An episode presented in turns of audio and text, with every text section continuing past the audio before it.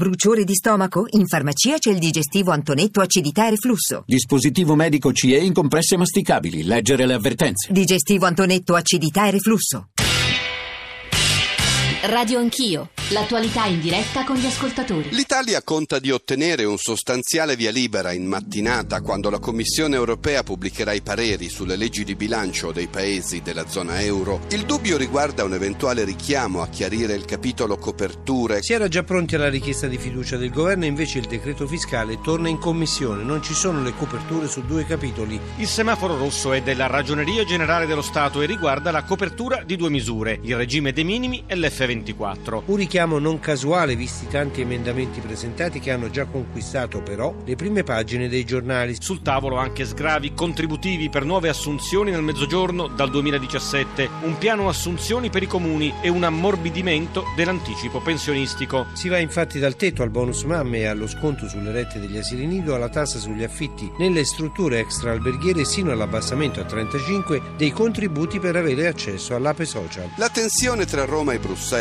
si è spostata intanto nelle ultime ore sulla revisione del bilancio comunitario. L'Italia ha espresso la sua riserva formale, che precede di un passo il voto contrario. Il balzo del prodotto interno lordo dello 0,3% nel terzo trimestre migliora le previsioni di crescita per tutto il 2016. Una crescita, quella del terzo trimestre, allineata all'intera Eurolandia, secondo Eurostat, ma superiore a quella tedesca, che si ferma allo 0,2%. 8.39 ci sono vari temi in questa copertina, buongiorno e benvenuti all'ascolto di Radio Anch'io, Giorgio Zanchini al microfono, il principale dei quali forse è l'apertura dei giornali stamane, la decisione italiana di mettere la riserva sul bilancio pluriennale dell'Unione, ma in realtà dentro avete sentito c'erano i dati Istat, c'era la manovra economica, eh, dobbiamo provare a spiegare tante cose con voi ascoltatori e non a caso abbiamo pensato di invitare qui in studio stamane eh, Dino Peso, l'editorialista del Sole 24 Ore, al quale diamo il nostro benvenuto, buongiorno Peso, benvenuto. Grazie buongiorno. E Pietro Reiklin che insegna alla LUIS macroeconomia, se non sbaglio, professor Reiklin, benvenuto e buongiorno anche a lei. Grazie, buongiorno. E ovviamente dicevo, eh, le domande eh, di voi ascoltatori, le riflessioni e anche le vostre testimonianze sull'economia reale, eh, anche alla luce dei dati Istat che segnalano un balzo in parte inaspettato, parliamo sempre di decimali, ma insomma sempre benvenuto eh, sui dati dell'economia del nostro paese. 335 699 2949 per sms, whatsapp, whatsapp audio, radio anch'io chiocciolarai.it per i messaggi di posta elettronica, poi l'account su Twitter e eh, il profilo sui social network, in particolare il profilo su Facebook. Ma insomma, bando alle parole perché abbiamo bisogno di voci, di dati, di notizie, di informazioni. Almeno tre eh, vengono da Bruxelles, riguardano la decisione dell'Italia di ieri eh, sulla eh, riserva, eh, sul piano pluriennale, sul bilancio pluriennale, l'opinione sulle manovre che dovrebbe arrivare stamattina alle 11, attesissimo, e poi un documento che dovrebbe presentare Juncker stamane. Ma insomma, Gavino Moretti, nostro corrispondente, sarà molto più preciso di me. Gavino, buongiorno. Buongiorno Giorgio e un saluto agli ascoltatori. Sì, diciamo che è una mattinata sicuramente densa di appuntamenti e di attesa a Bruxelles perché eh, ieri c'è stata questa riserva avanzata formalmente dall'Italia sul bilancio pluriennale e il confronto nelle prossime ore a Bruxelles continuerà perché eh, la Slovacchia che guida il semestre ha detto di voler continuare a confrontarsi con l'Italia a portare avanti il suo compromesso. Però l'Italia ha detto che senza maggiori risorse per i giovani disoccupati, l'emergenza migranti e la sicurezza voterà no anche quando ci sarà eh, la votazione formale dove per il bilancio pluriennale è richiesta l'unanimità. E poi c'è l'attesa sulla manovra 2017. Qui eh, eh, possiamo parlare solo di indiscrezioni, sì. però secondo le voci filtrate ci sarebbe un sostanziale via libera con, con però alcuni o richiami espressi o non espressi, o suggerimenti o richieste di delucidazioni nelle prossime settimane. C'è già una data che è quella del 5 dicembre, poi nel destino delle date storiche è proprio il giorno dopo il referendum. Su questo il ministro dell'economia Padoan ha già ironizzato quando gli abbiamo chiesto che succede, è proprio l'indomani del referendum e lui ha detto beh commenteremo tutto, commenteremo referendum e finanziari, alla fine ci sarà una, una mattinata il 5 dicembre. Riserve che dovrebbero riguardare riguardare il debito e il deficit. Riserve su debito, deficit e coperture, perché eh, su alcuni punti eh, è in atto un confronto che non, non, si è mai fermato tra il commissario agli affari economici Moscovici e il ministro Padoan. La linea italiana in queste settimane di confronto in cui ci è stato chiesto di correggere l'extra deficit, la linea italiana è che senza le circostanze eccezionali eh, riguardanti i migranti e l'emergenza terremoto, noi rientreremo nei parametri europei. Su questo l'Italia non si è mai spostata, su questo è il braccio di ferro, perché noi in questo momento abbiamo un aumento del deficit strutturale dello 0,4% del PIL. L'Italia continua a dire a Bruxelles che se non avesse avuto questi due problemi enormi, peraltro quello migranti ci è stato anche riconosciuto nell'ultimo Avrebbe rispettato europea, gli impegni. Avremmo più o meno rispettato eh, gli impegni. L'ultima cosa, Gavino, riguarda il documento della Commissione che un po' enfaticamente i giornali hanno salutato come una specie di fine dell'austerità. Sì, qui Juncker secondo me ha voluto più che altro prendere le distanze dalla commissione precedente, riprendersi una verità storica, perché in qualche modo eh, l'austerità lui l'ha ereditata dai, dalla situazione drammatica che si era trovata nella commissione precedente, la commissione Barroso, quando molti stati erano veramente sull'oro del precipizio, tra questi l'Italia, per cui si partì con un'austerità molto forte per concedere in cambio di questa richiesta di austerità lo scudo, lo, lo, lo scudo che avrebbe permesso di, di affrontare situazioni estreme. Peraltro peraltro non ancora attivato, ma ha aperto varie strade, tra cui il quantitative easing della BCE. Ecco, ora siamo in un'altra epoca, dice Juncker, è il momento davvero di spendere di più, di fare politiche espansive. Questo richiamo sicuramente potrebbe aprire un discorso diverso dentro l'Unione Europea per quanto riguarda le priorità da darsi nei prossimi anni. Grazie a Gavino Moretti per aver messo sul tavolo i punti sui quali gli ascoltatori cominciano a chiedere spiegazioni, non a caso Pietro Reiklin e Dino Pesolo adesso, insomma, non a caso li abbiamo invitati e adesso ci aiuteranno, ma prima un'altra voce importante del dibattito di queste ore, quella del sottosegretario con la delega agli affari europei che ieri ha annunciato eh, che l'Italia pone la riserva sul bilancio pluriennale dell'Unione ed è pronta a porre un veto eh, se non cambiassero diciamo, le poste di bilancio, chiamiamole così. Sandro Gozzi, buongiorno e benvenuto.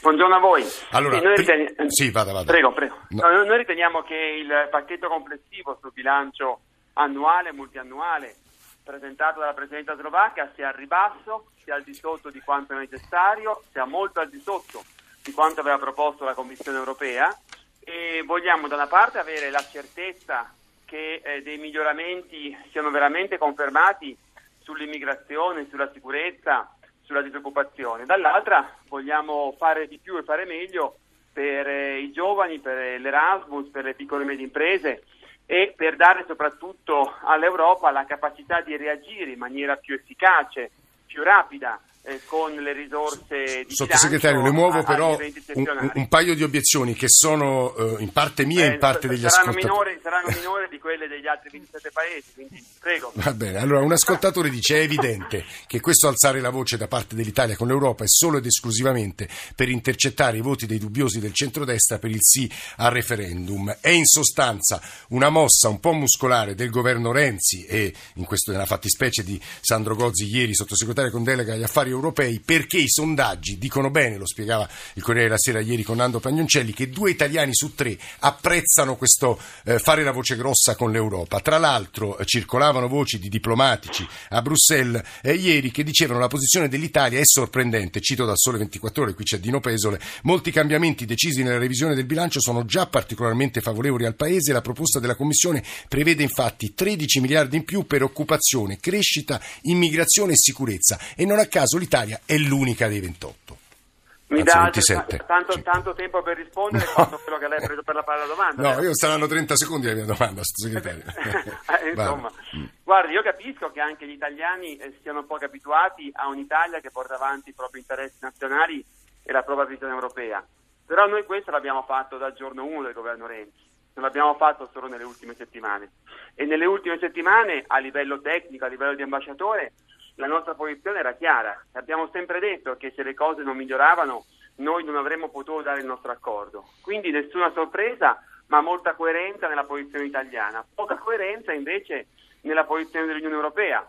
Si continua a non mettere le risorse dove indica ci siano le priorità politiche. Se è vero che l'Europa deve fare di più per i giovani, che l'Erasmus è una grande storia di successo, che occorre reagire con più rapidità alle crisi, che occorre fare di più per immigrazione e sicurezza bisogna avere la certezza che tutto questo accada con le risorse necessarie, visto che questa certezza non c'è, mm. perché non sono 13 miliardi ma sono 6,5 perché di quei 6,5 poche sono le risorse fresche. La Commissione metteva nuove risorse per 6 miliardi e mezzo.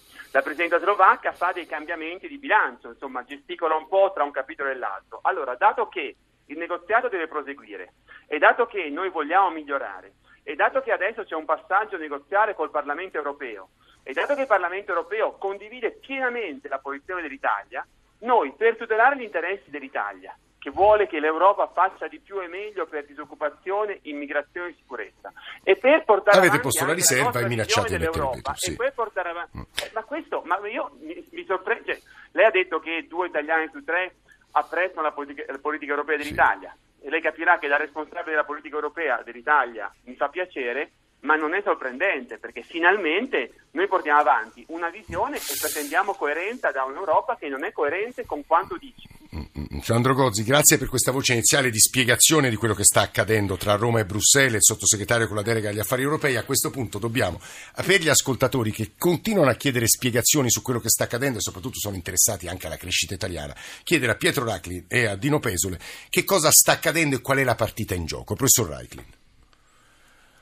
Ma uh, io non darei, diciamo, tantissima mm, eh. importanza um, a, questa, a, queste vicende ancora preliminarmente, perché si tratta diciamo, di una contrattazione, insomma, il, l'Italia sta cercando di spingere verso un bilancio che, che, metta più soldi su queste misure che interessano particolarmente a noi, che sono quelle degli immigrati, della, della disoccupazione giovanile, che è un fenomeno. Però la Grecia che... e la Spagna dovrebbero avere problemi simili e non fanno la voce grossa come noi. Ma, ma certamente, ma io mh, mm, questo adesso non lo so, diciamo, se um, ogni paese diciamo, ha, ha, poi la sua politica, i suoi, i suoi problemi, insomma, i suoi metodi anche. E i suoi metodi. Uh, però mi aspetto diciamo, che questo sia un primo passo diciamo, di, di, un lungo cammino.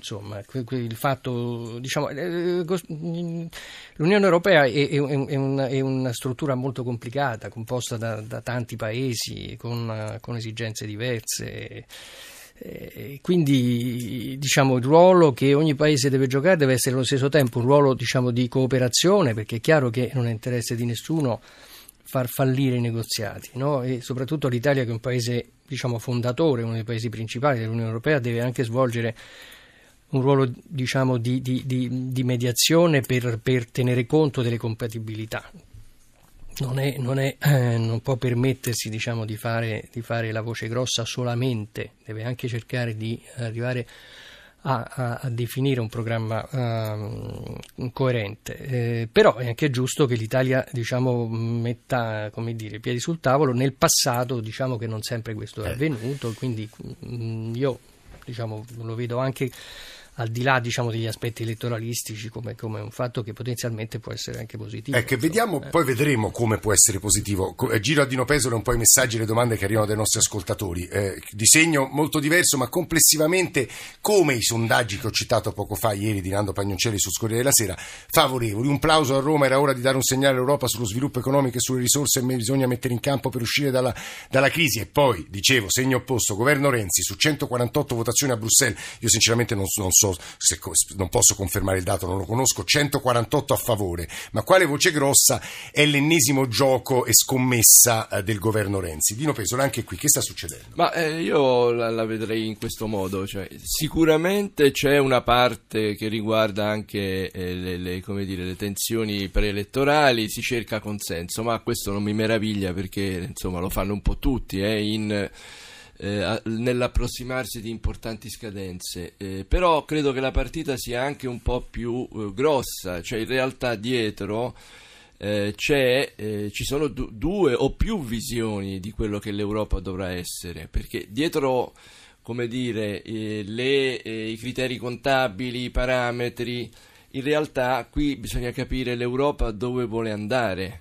In questo senso, secondo me, il governo Renzi, anche al di là della spinta che, che, che gli viene da questo, da questo, appuntamento sta facendo bene a porre il problema, mm. perché obiettivamente noi dopo aver eh, abbracciato per eh, quattro anni di seguito la politica dell'austerità a senso unico, che è stata quella che è stata adottata dall'Europa, e finalmente adesso qualcuno sta cominciando a riconoscere che quella politica economica era sbagliata. Non che non fosse necessario attivare la leva del rigore quando stavamo sprofondando, però è del tutto chiaro che se poi non fai il giorno dopo una politica per la crescita ti trovi in milioni di disoccupati. Quindi il problema c'è, c'è l'Europa che cosa vuole essere da adesso in poi. Ecco, Renzi lo sta facendo a suo modo, come dire, un po' con... Eh, con un atteggiamento di rottura. E allora vi faccio un'ultima domanda, credo importante, perché poi dovremo parlare della manovra economica italiana e dei dati Istat. Prima Pesole e poi sì. eh, Reiklin. La situazione economica del nostro paese, i fondamentali, in che stato sono? Ora l'espressione un po', è un po' spread che comincia a preoccupare. C'è un rischio Italia, questo è il punto. Beh, ci sono vari elementi da sottolineare. Allora, situazione economica, veniamo brevissimamente. La, eh, il PIL, che è quello, l'indicatore principale. Allora, noi veniamo da tre, tre anni e mezzo di recessione profonda. Siamo usciti fuori da questa recessione l'anno scorso facendo uno 0 più 8, che è poco, e eh, stiamo cercando di ripartire. Quest'anno faremo 0,8, l'anno prossimo 0,9. Stiamo parlando di qualcosa che ha a che fare con lo 0, la media de- europea è più alta della eh nostra. Sì, la, eh sì, noi siamo alla metà della media europea. Quindi questo vuol dire che noi abbiamo dei problemi strutturali che vengono ben oltre, ben prima della grave crisi nella quale siamo piombati, che sono problemi di bassa crescita, di pressione fiscale alta, di scarsa apertura al mercato dell'economia. Abbiamo problemi strutturali. Quindi da questo punto di vista... Eh, Certo, le riforme sono importanti, ma qui bisogna trovare uno slancio in grado di far sì che la crescita, perché il vero, il vero grande problema dell'Italia è la eh, scarsa crescita. Mettiamoci insieme gli altri elementi di vulnerabilità e vengo alla seconda parte della tua domanda. Lo spread, perché sta aumentando eh. lo spread? Sì, certo, c'è un minimo di tensione politica, ma eh, eh, io lo, lo, collego essenzialmente alle incertezze internazionali determinate dall'elezione de, ah, di Trump, Trump, e dal fatto che noi abbiamo un debito pubblico che non scende. E perché non scende il debito pubblico? Perché non cresciamo. Allora, il punto fondamentale è che noi saremo sempre vulnerabili fino a che Con questo, eh, non a caso stamane Ferruccio De Bortoli sul Corriere della Sera pubblica un articolone perché il debito pubblico è un cattivo maestro e soprattutto perché gli italiani quasi culturalmente sottovalutano la, certo. eh, il peso. Pietro Reichli su questo. Sì, non c'è dubbio che il debito pubblico sia dire, il punto critico uh, che impedisce all'Italia di uh, fare con tranquillità quelle riforme strutturali che nel breve periodo mh, possono anche in certa misura aumentare il, il disavanzo, ma che poi possono ripagare nel lungo periodo. E, e la ragione per cui il debito ci frena in modo particolare è il rischio che deriva da un aumento dei tassi di interesse, soprattutto degli spread. Ma qui non è tanto importante gli spread, l'importante è, sono gli aumenti dei tassi di interesse. E come diceva giustamente Pesole, in questo momento le incertezze vengono sia dall'Italia per eh, la congiuntura politica che stiamo attraversando, ma soprattutto da incertezze di tipo internazionale. Cosa farà la Banca Centrale americana? Esatto che succederà ai tassi di interesse nei prossimi anni? Noi, ricordiamoci che noi eh, paghiamo ogni anno per interessi una cifra intorno ai 90 eh sì, miliardi. Quindi, eh, quindi diciamo questo noi ci siamo avvantaggiati, sicuramente abbiamo vissuto una fase eh, relativamente felice in questi anni, perché questo se lo dimenticano tutti quelli che sono contro l'euro eh, cioè dal, da quando siamo entrati nell'euro questi, questi, interessi si sono drasticamente ridotti. E questo ci ha avvantaggiato, non abbiamo sempre saputo sfruttare questa uh, occasione per poter... Uh, cioè nel momento in cui Draghi ordine, smetterà di mm, mm. mettere, di mettere denaro nel... Ma il problema non è tanto Draghi, nel senso che eh, certamente mh, diciamo, dal punto di vista della Banca Centrale Europea ci sono eh, un, un, un, diciamo, un eh, un segno più che sono gli interventi eh, sui mercati finanziari per eh, calmare i mercati, per diciamo, cacciare diciamo, dalla porta eh, le possibilità di attacchi speculativi sul debito pubblico come è avvenuto nel 2011. Eh, dall'altra c'è anche però il fatto, bisogna dirlo, che eh, l'inflazione è ancora sotto sì, il target. Siamo più 0,2, eh, sì, sì. quindi bassissimo, siamo quasi, quasi, in deflazione se non sbaglio. Professor Reichel, che è un dato sul quale dovremo riflettere. Tra poco parleremo della manovra, cioè come l'Italia in sostanza risponde alla situazione economica, al, alla fotografia che hanno appena stilato eh, Pesole e Raiklin. Ci sono una serie di domande sul debito pubblico, sul, sull'atteggiamento italiano nei confronti dell'Europa, dalle quali credo sia opportuno ripartire. 335 699 2949, anche per raccontarci quella che è a vostro avviso l'economia reale del nostro paese. Radio anch'io, chiocciorai.it. Adesso c'è il giornale radio delle 9 e torniamo assieme subito dopo. Thank you.